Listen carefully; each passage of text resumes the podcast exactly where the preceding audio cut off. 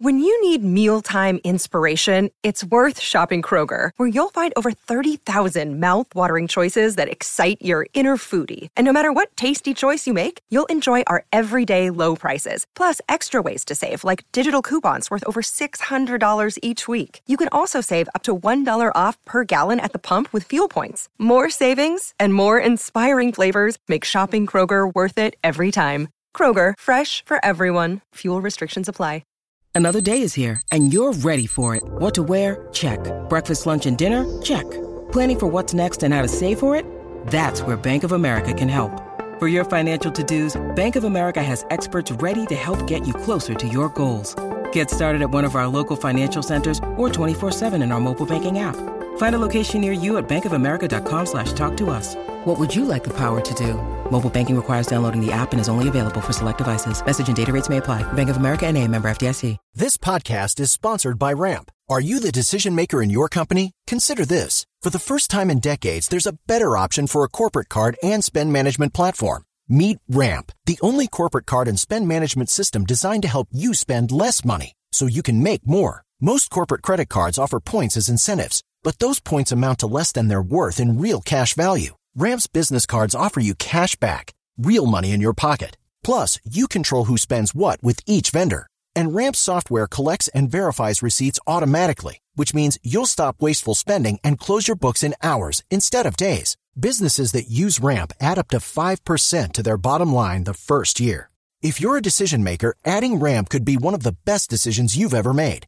And now get $250 when you join Ramp for free. Just go to ramp.com slash easy. Ramp.com slash easy. R-A-M-P dot com slash easy. Cards issued by Sutton Bank and Celtic Bank members FDIC terms and conditions apply.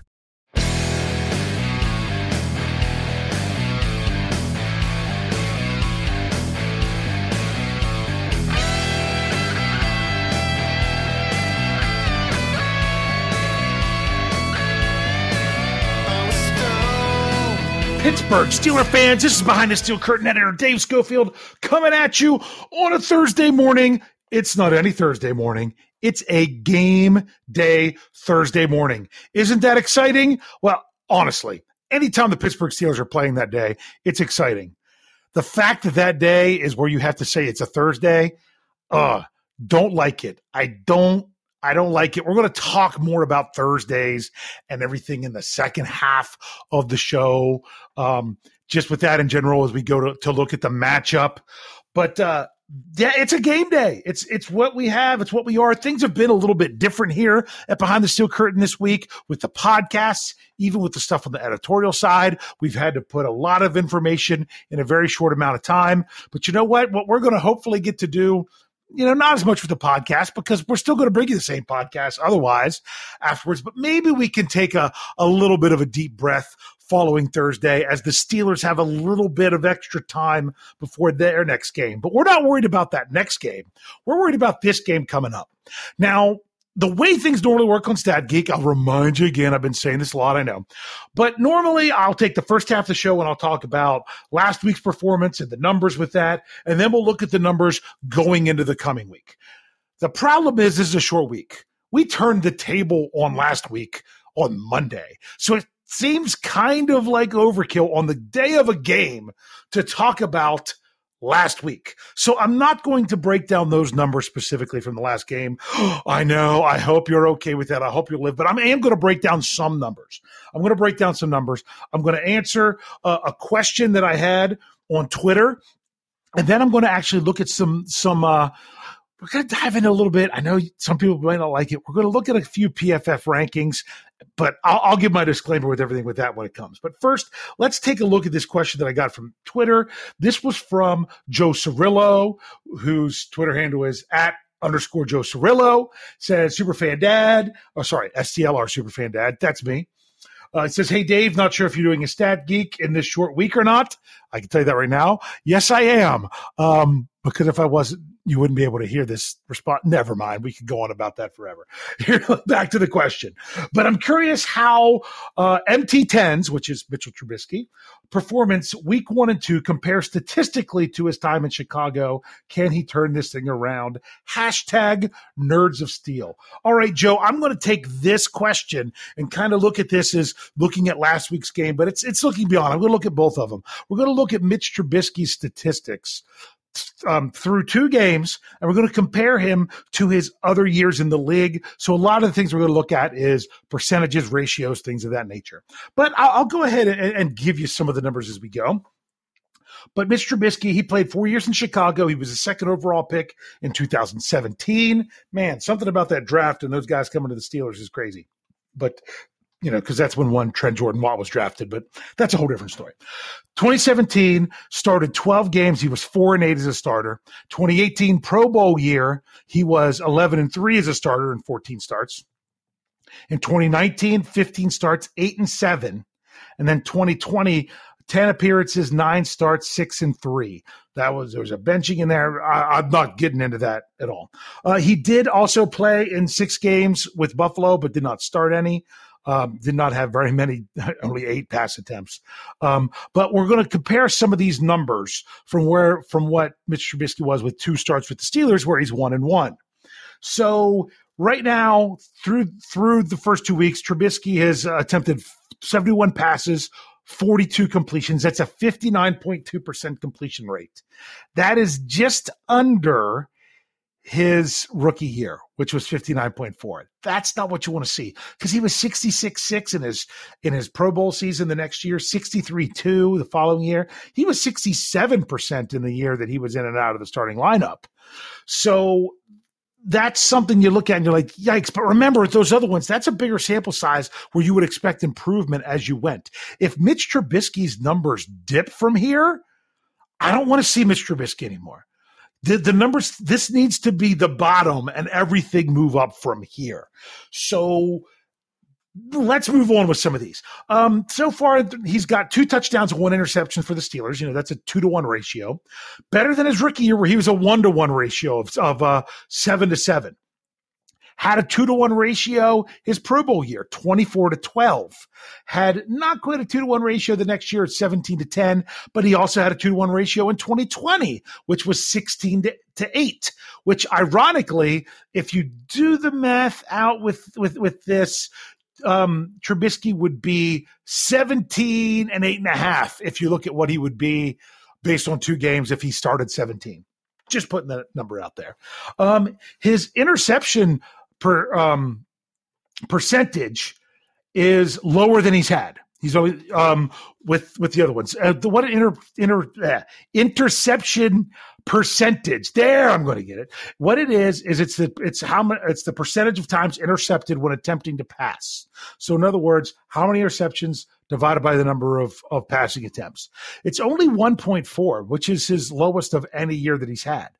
But I think that's part of the problem is that it's almost almost too cautious. That's uh, a knock you have on it because his touchdown percentage it's at 2.8.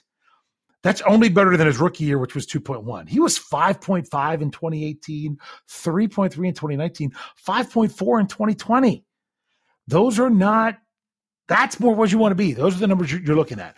Let, let's look at, uh, well, what's another one here? How about yards gained per pass attempt, yards per attempt? He's 5.1. That's the lowest of his career. I mean, he was 5.4 with Buffalo, but he only threw eight passes. Um, so if you really want to look at the ones in, in Chicago, his worst one was 6.1 in 2019. That's that's you know the he's a, a, yard under that, let alone the seven point four in 2018. So he's not getting the yardage per pass attempt. Uh, you could you could do adjusted yardage. I'm not going to get into that. I will go ahead and look at his uh, quarterback rating. Okay, this isn't you know not QBR. That's the ESPN one. This is quarterback rating. Um, his quarterback rating right now is 76.1. When you look at his years in Chicago, that's worse than any of them. That's even worse than his rookie year, which was 77.5. His best was 95.4 in, in 2018 and 93.5 in 2020. So bottom line is, if you want to say how he is compared to sh- Chicago, if there's hope, bottom line is there better be. Because if he's not even performing as well as he was his rookie year in Chicago, then the Steelers should have another rookie play instead. That's just me saying that. So those are the numbers. That's a comparison. Kind of puts you a little bit where we are. Now let's look at some other numbers. I, I mentioned PFF, and I, some people don't care for Pro Football Focus grades. There's a lot of times where I don't think they get it right. I think they don't know the coverages. They don't know what players are asked to do. I do think I've said this in the past. The closer you all to, are to the ball when it is snapped, the more accurate they are likely to be based on their scores because it's there's there's less guessing as to what they're supposed to be doing. Um, I still don't like things like last year when Dan Moore Jr. had a 0.0 um, pass blocking score against Myles Garrett, where Myles Garrett had I don't think he had a sack. I think he had one quarterback hit, and they want to say, oh well, we got the ball out so fast. Well, okay, well, well, he still did his job. He did what he's supposed to do. But then I think it's ironic because the the offensive line having some decent scores now, people were saying, "Oh, well, they're only getting good scores because they're throwing the ball so quick." You can't have it both ways. You can't have it both ways and say we're giving them a bad score because if the ball wasn't thrown so quickly, they lost, and say, "Oh." Well, the only reason they won was because the ball was thrown quick. It, it, as you can tell, those two things are polar opposite. You can't ha- you can't say one and have it be true for the other. It just doesn't work that way. But what I was going to do was I was going to look at some of these team rankings so far with PFF through two weeks because there's one in there that I, I find a little bit interesting. But um, just to, as a reminder, the average score for PFF is a 60.0. I'm not going to tell you all the, the pure scores, but I'm going to tell you where they rank in the NFL. Right now, the Steelers in PFF, their overall PFF ranking has them fourth in the NFL. You heard me, fourth. You're probably saying, how are they fourth? Defense. Defense means a lot. You know, it means just as much as offense. They got some pretty good defensive scores. Uh, the teams that are ahead of them are Philadelphia's first, Buffalo second, Kansas City's third, Steelers are fourth. The Browns are fifth. I'm just putting that out there. The Steelers are the top ranked team of any team that is not undefeated. All three teams ahead of them are two or two and zero oh right now. But if you look at the offensive scores, the Steelers' offensive score isn't as bad as what you would think. But you're probably thinking it should be worse. It's their 14th. They're ranked 14th in their overall score. Now you're like, but their offense isn't scoring points. That's not what it's about. It's about scoring the players and what they're doing. You're going to see why that score isn't lower here in a little bit. When it comes to the Steelers' pass offense, they are ranked, hold on, I got to scroll, 18th. They are ranked 18th in the pass. When it comes to pass blocking, like, oh no, here we go. Yeah, they're ranked seventh. For people that are throwing the narrative out there that the Steelers' offensive line, blah, blah, blah, blah, blah, you didn't pay attention this past week. My goodness, it wasn't awful week one. I mean, the run blocking was pretty bad week one, but the pass blocking was pretty good. Both got better in week two both got better in week two. So people that have the narrative of, oh, well, what do you expect behind this bad offensive line? Wrong. Wrong. That's the highest score on the offense is the pass blocking. Out of anything, it's better than the passing, anything the rest of it you'll see. So people that keep saying that and keep blaming stuff on the offensive line tells me one of two things. They're either one, not watching the game at all, or two, they don't know anything about offensive line. Most people don't. A lot of people don't. And they definitely don't want to pay attention to it during a game because it's not exciting. Okay. The offensive line, especially from a pass blocking perspective, and that has nothing to do with how quickly the ball's being thrown. They look at one on one matchups and if they win or if they lose. Just letting you know. Okay. Receiving where the Steelers rank receiving wise, 14th in the NFL. A lot of that's brought up a lot by Diontae Johnson. Um, last week, only two players for the Steelers were above that 60 threshold. Diontae Johnson was in the 80s. Um, he had the second best score on the offense with the number one actually being Chuks Okorafor. We'll talk about that a little bit. Um, the only other one that was above a 60 was Gunner O, and he didn't even pay on that play on any passing plays. They were all run plays. Everyone else receiving wise, way down. So people that are saying, oh, the, the receivers are doing their job and they're getting wide open. If they were getting wide open, they'd have higher scores. There are plays where they are, but it's not like it's every play you, you kind of got to look at it that way. Um, and this is from multiple people watching the games multiple times, which is more than I have done. So that's why I, I, I don't, like I said, I don't give all my stock into these scores, but it's not that they're based on nothing. Um, Here we go. Uh, running, Steelers running, 22nd. They're they're they're ranked 22nd when it comes to run offense. Run blocking, they are ranked. Okay, I got to find them here. 19th. 19th. So as you can see, the reason that the Steelers offense is ranked higher is because their pass blocking is doing a good job. Think about it. Mitch Trubisky has been sacked four times in two games. We'll talk about that number in the second half. Three of them were on him, and the other one was when Najee Harris couldn't pick up a guy. If you really look at it, I don't know that they credited that one from Najee Harris. They shouldn't have to any offensive lineman. I don't know that any offensive lineman has given up sack because Trubisky had, you know, twi- three times he should have thrown the ball away and didn't. You know, one in the first game and two in the last game. So that's what's going on when it comes to the pass blocking. Now let's look at the defense. The defense, they're ranked fourth in the NFL on their PFF score overall, behind Buffalo, San Francisco, and Tampa Bay. Uh, when it comes to run defense, the Steelers are ranked. They're like, oh, this is where it's going to fall down. They are ranked fourth. They're ranked fourth. When it comes to tackling, they are their score for how well they tackle. They are ranked fifth. When it comes to the pass rush, they are ranked 13th. That's right. The low score for the defense is the pass rush. It's really interesting though how they do these scores. Sometimes you got to scratch your head. Alex Highsmith, three sacks the first week, the first week of the season, no sacks the second week of the season, had a higher PFF score in week two. That's what it was. It's crazy. Um, they look at every individual play, not just plays where you show up on the statistic, and you know, in, in in the play sheet or not play sheet, the the whatever it's called, the the the stat book. There we go. The the statistical column, whatever. I who knows what that I'm trying to say. Um, I'm I am at a loss for words. Let's go to coverage. Coverage sixth. They're ranked sixth in the NFL. So right now it's the pass rush that's actually holding the Steelers back. And ironically, seven sacks week one, lower pass rush score than in week two when they got zero sacks. It's just that. So that also brings in a little bit of why you're curious about the scores. If we look at a couple of the individuals, uh, the top individual on the offense, especially when it comes to ranking, Chuks Okorafor is ranked the number four tackle in the NFL out of 66. Out of 66 players, he's ranked fourth.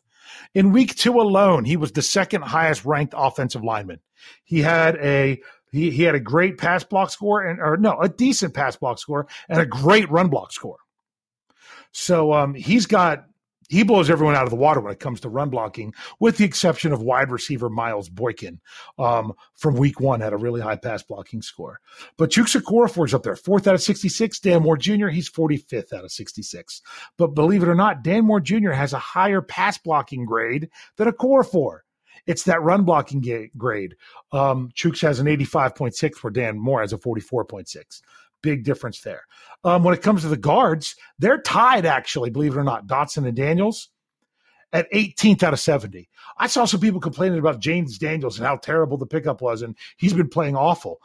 You're not paying attention. You're not paying attention. He's not. He hasn't given up a pressure yet in the regular season.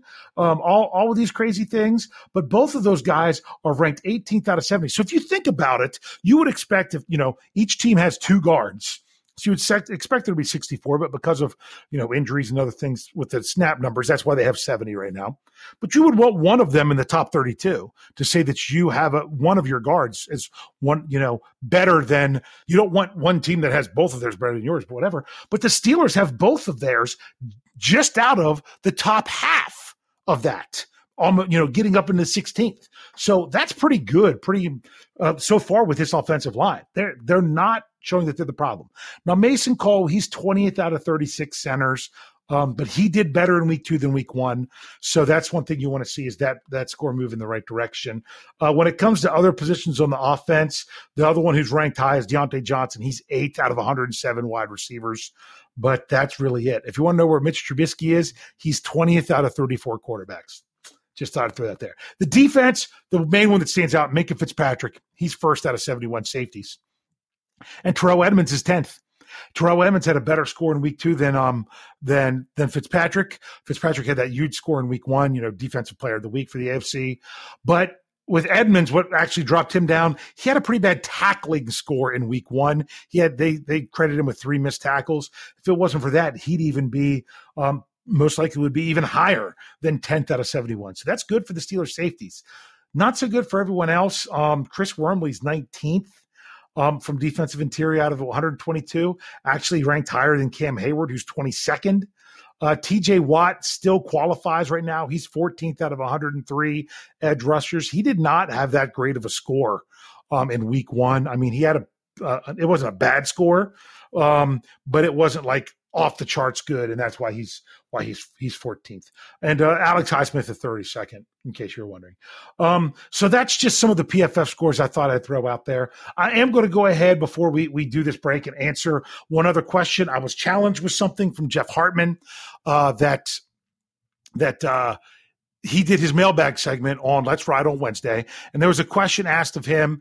It was kind of a numbers question. I didn't have to do any research for it, and he just sent that to me. And the question was, and I'm so sorry, I was driving, I couldn't write down or remember who it was that asked the question. So I, I'm just going to answer the question. Sorry, I can't give credit for it. But the question was, why are there 46 players active on game day and not 53?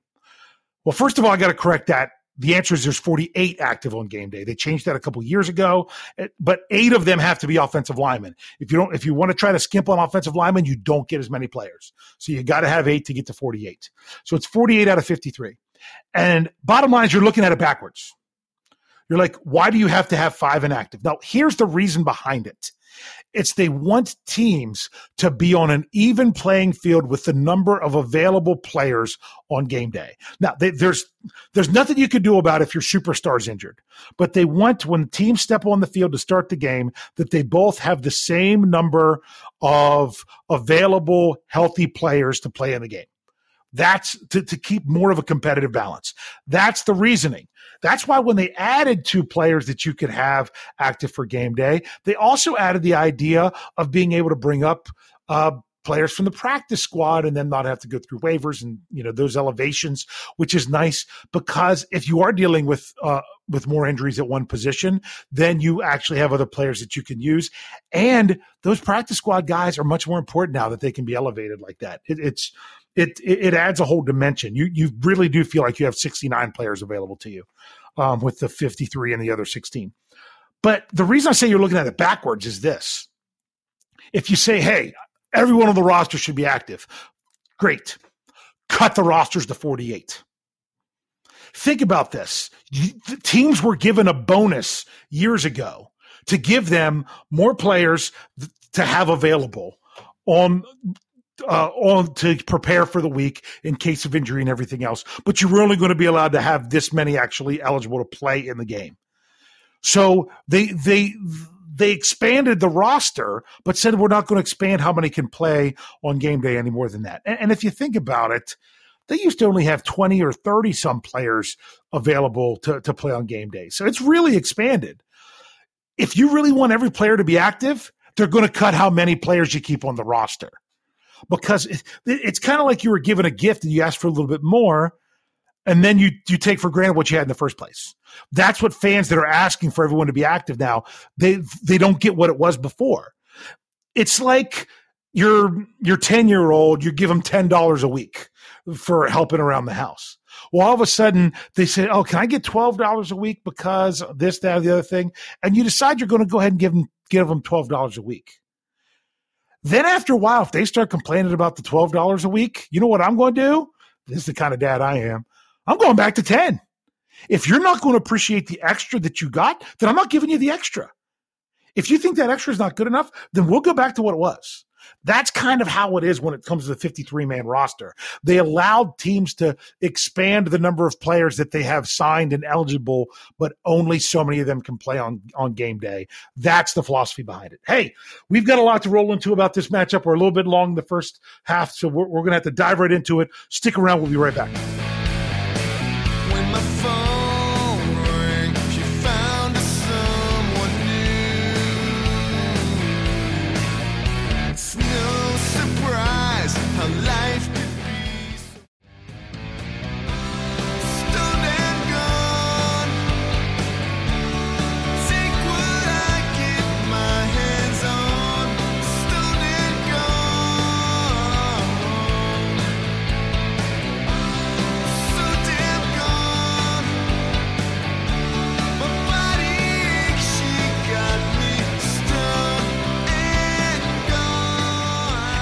Are back, Pittsburgh Steeler fans. It's still Thursday. It's still game day. I'm still Dave Schofield. I'm still the editor behind the steel curtain. I, I, don't think I got fired over the break. I'll have to check with Jeff just to make sure that uh, I'm still good. Let's dive into stuff. This is game day. Let's let's look at this matchup. As I've said before, I I like to go into rankings of where these teams rank in the NFL um, move. I did the PFF rankings because th- those are different. Those are scores. To me, when it comes to these pure statistics, you need to have a bigger sample size before you can really say, "Oh, this the the Steelers are are, are the best at number one team at this." Because think about it, they were tied for number one in sacks in week one. Then they got zero in week two. One, you got to get to me. You got to get at least the three games going into week four. We'll probably start looking at that. Before we do that, I've got to talk to you about the treachery that is Thursday night football.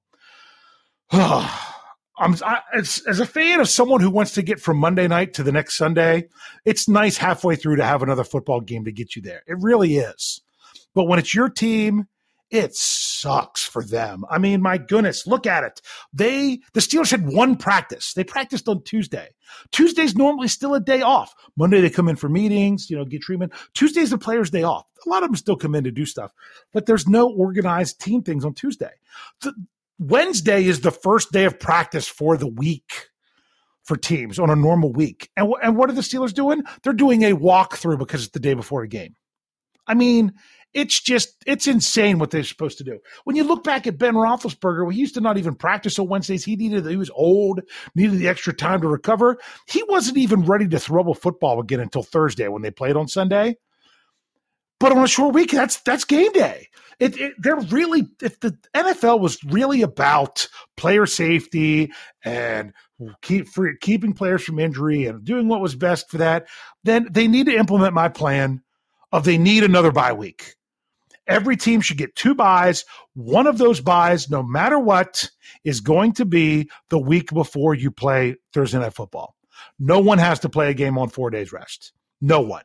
And when you do that, you get that bye ahead of time, but then you have a game sooner, and then you have the, the you still got your mini bye after that. So even if a team plays Thursday night football in week two, guess what? They have a week one bye. You're like, that's crazy. That's fair. That's fair. And just don't do it to the same team every year. So yes, in this case, the Steelers would have had a bye in week two, a bye in week two, and then turn around and had one later in the season. So that to me, that's the answer. But until then, you're going to get this huge disparity in Thursday night football. And unfortunately, that huge disparity, especially in, I'm, I'm bringing this in terms of the Pittsburgh Steelers, has to come to whether or not you're on the road or you're at home. This, I went back to the merger when I looked at the Steelers record on Thursday night. And I say the merger, but they didn't play a Thursday night game after 1970 um, until 1980. They played some back in the 50s and stuff, but uh, so I'm just going from that 1980 game on. I, this was my my um, trivia on uh, the Steelers preview on Tuesday night. Yeah, we had to do the preview on Tuesday night. So if you're looking for tonight, yeah, we already happened two nights ago. Um, but the trivia was 16 games that the Steelers have been on the road on a Thursday. I, I, didn't take out week one games. I didn't take out Thanksgiving Day games. I didn't take out when I did with the rest of the NFL, what they do now, where um, a lot of times they'll have because there's three games on Thanksgiving. They'll take two of those teams that are matched up and they play the Thursday night game the next week. So they have back to back Thursday games. So one of them's on short rest, the other one isn't. I didn't pull any of them out. I just kept them all in because it was going to be, um, it, it, was too extensive to, to determine which one of those um, really mattered. But in the 16 games that the Steelers have gone on the road on a Thursday, they've only won three of them. They've only won three of them. They beat the Colts in 2016. They beat the St. Louis Rams, scored 41 points, beating the St. Louis Rams in 2007. And they won in 1984 against the Jets. Not only that, the Steelers don't score many points. I mean, believe it or not, the uh, last year the loss to the Vikings, they lost 36 to 28. That 28 points is tied for the second most points they've scored on the road on a Thursday. Normally they're not scoring points like that. For example, 28 loss, 7 loss, 28 win, 21 loss, 6 loss, 20 loss. 23, loss. 6, loss. 41, win. I already mentioned that one. 6, loss, 16, loss, 10, loss, 23, win, 3, loss, 10, loss, 0, loss. Look at those point totals. It's just it, the Steelers have a lot up against them in this game. But if you look at that and you compare it to their home Thursday games, the Steelers since the merger. Now, like I said, there's only been they didn't even have any home Thursday games till 1995. Um, if you're looking at since the merger, but they've had 10 games. They won eight of them. They won eight of them. But here, look at these. And, and and part of this, you're like, oh wow, the offense is so different. But it's because the other team having to travel, their defense not being as good. Okay. 2018, 52 win. 2017, 40 win. I was at that game. That was the dilly dilly game. Okay. 2015, they scored 20 points and lost in overtime. That was the infamous Scobee debacle um, with no Ben Roethlisberger. Um, 14 points win 27 points win 13 point win in overtime 27 point win 27 point win 28 point win 9 point loss if you throw out that one from 95 and you only look since since 2000 or even my goodness even under mike tomlin let's just go mike tomlin they're six and one at home on thursdays under mike tomlin with the only one being that crazy scobee game where they never had any business losing that game um so huge advantage at home on Thursdays, huge disadvantage. Don't like it. I mean, even the whole NFL, there's a few teams that have a winning record on a Thursday night or Thursday games when they're on the road, but not many.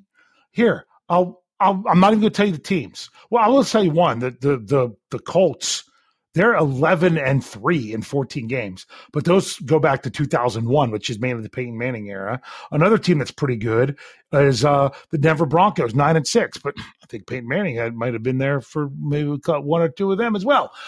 But let's just, just listen to some of these records. These are these are road records of games on Thursdays. 10 and 13, Nine and 10, you're going to notice some big numbers at the beginning because I have them ranked by how many games they played. Nine and 10, four and 12, three and 13, seven and eight, nine and six, six and eight, 11 and three, three and 10, four and nine, seven and six, four and eight, five and six, four and seven, six and five, five and six, six and five, seven and three, seven and three. Hmm. San Fran and Philly, both not bad there. Um, four and six, two and eight, five and four, three of them that are three and five a two and a six, or, sorry, a two and six, a three and four, a three and three, a one and five, which is the Baltimore Ravens, a three and two, oh and four, and one and two. Not very many good records. And the NFL sometimes even tries to. They, they did one whole season a couple years ago that it seemed like the the road team was favored because they made games a little bit more despair. You know, like a team that made the playoffs the year before, traveling to a team that didn't make the playoffs. They, you know, they try to do that to spice up a little bit because there's just a huge disadvantage. I just get frustrated with it when it's my team having to go on the road. When they're at home, granted, I don't like having to try to get rid of the tickets because a Thursday night game's tough for me to go to. But man, when they're at home, it's a huge advantage. On the road, big disadvantage. Let's look at these numbers of this breakdown. Like I said, I normally will give you the ranks along with these numbers, but this time I'm just giving you the pure numbers because – where they rank will come into focus. So, you know, you need at least one more game sample. So here you go. Pittsburgh Steelers um, completion percentage 59.2, where the Browns have a 65.6. The Steelers opponents have a 61.4, where the Browns have a, opponents of a 59.7, which is almost exactly what the Steelers are. If you think about it, a slight advantage there for the Browns. But then passing yards, Steelers are at 344, Browns are at 359. Not a big difference. Opponents passing yards, Steelers 551, Cleveland 516. Remember, Steelers have also played an extra 10 minutes, had to defend an extra 10 minutes because uh, of an overtime game. Um, that's not that far off. The Steelers have been sacked four times. The Browns have been sacked twice. The Steelers have sacked their opponent seven times, and the Browns have sacked their opponent six. These are all some pretty similar numbers so far. Then you get to rush yards. Steelers, 166 yards through two games. That's 83 yards per game. That's a 3.8 yards per carry. The Browns, 401 yards. 401 yards in two games. That's 200.5 yards a game, averaging over 200 yards a game. Well, I think they did that last year when the Steelers played them and uh, they held them under 100. Um, but their yards per carry is at 5.3. Big discrepancy. Their opponent's rushing yards, the Steelers have surrendered 257, which is only a four um, 4.0 yards per carry, which isn't that high. But the Browns, they've only given up 147 rushing yards, which is a 3.8 yards per carry.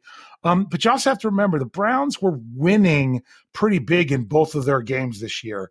And what's ironically, they ended up being behind in the final stages of both those games, one of which they lost, one of which they won with a really long kick at the end.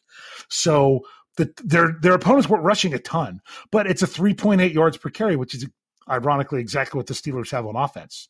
Uh, the Steelers have turned the ball over twice, the Browns only once. The Steelers have forced six turnovers, the Browns have only forced two. The Steelers have scored 37 points and have surrendered 37 points. The Browns have scored 56 points and, and surrendered 55. Whoa, that's a big difference in points there. You know, 36 and 37 versus 56 and 55. So you might say, oh, wow, the Browns offense is really something but then that means their defense isn't. I'm not exactly sure. But then I said, well, let's look at the opponents. Well, the opponents that the Steelers and Browns have faced, the teams that both of them have defeated are currently 0 2. They lost their other game. The teams that the that the Steelers and Browns both lost to are both one and one. So out of the teams that the that the Steelers and Browns have each played, the only win either of those teams have had is against them. So that doesn't tell a lot. So then I thought, well, maybe I'll look at last year's record just to see. The Steelers, they were playing two teams that made the playoffs last year, one of which went to the Super Bowl. Like I said before, um, if you would have told me a month ago the Steelers were one and one through two games, and the game they lost, they lost by three points, I would be really happy. Not the way it's played out, though. It's completely different when when you're in it. And the problem is they had opportunities to win both of those games um, and win them more decisively with some good offensive play. So that's a big difference. The combined record of the of the teams the Steelers or the two teams the Steelers have faced this year, their combined records from last year during the regular season is 20 and 14 because both teams were 10 and 7. That's a 58.8 win percentage. Where the Browns, the two teams they've played this year, last year had a combined record of 9 and 25.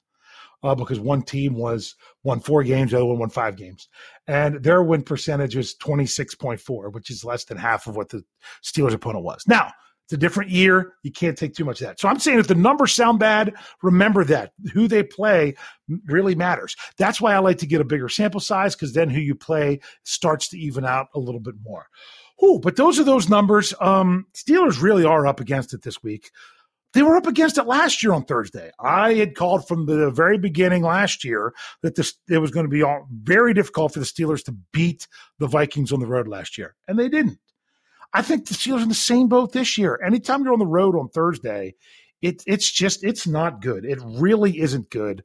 I wish the NFL would do something about it, but they won't. They're not going to take away Thursday football. There's too much money to be made and I, which is good. But you could still tweak it to still make it better for the players, and uh, to me, would give you a better product because there have been in the past some pretty cruddy Thursday night games because teams just weren't ready. But uh, oh, that's Stat Geek this week. My goodness, it's not much of a turnaround until still the Steelers play.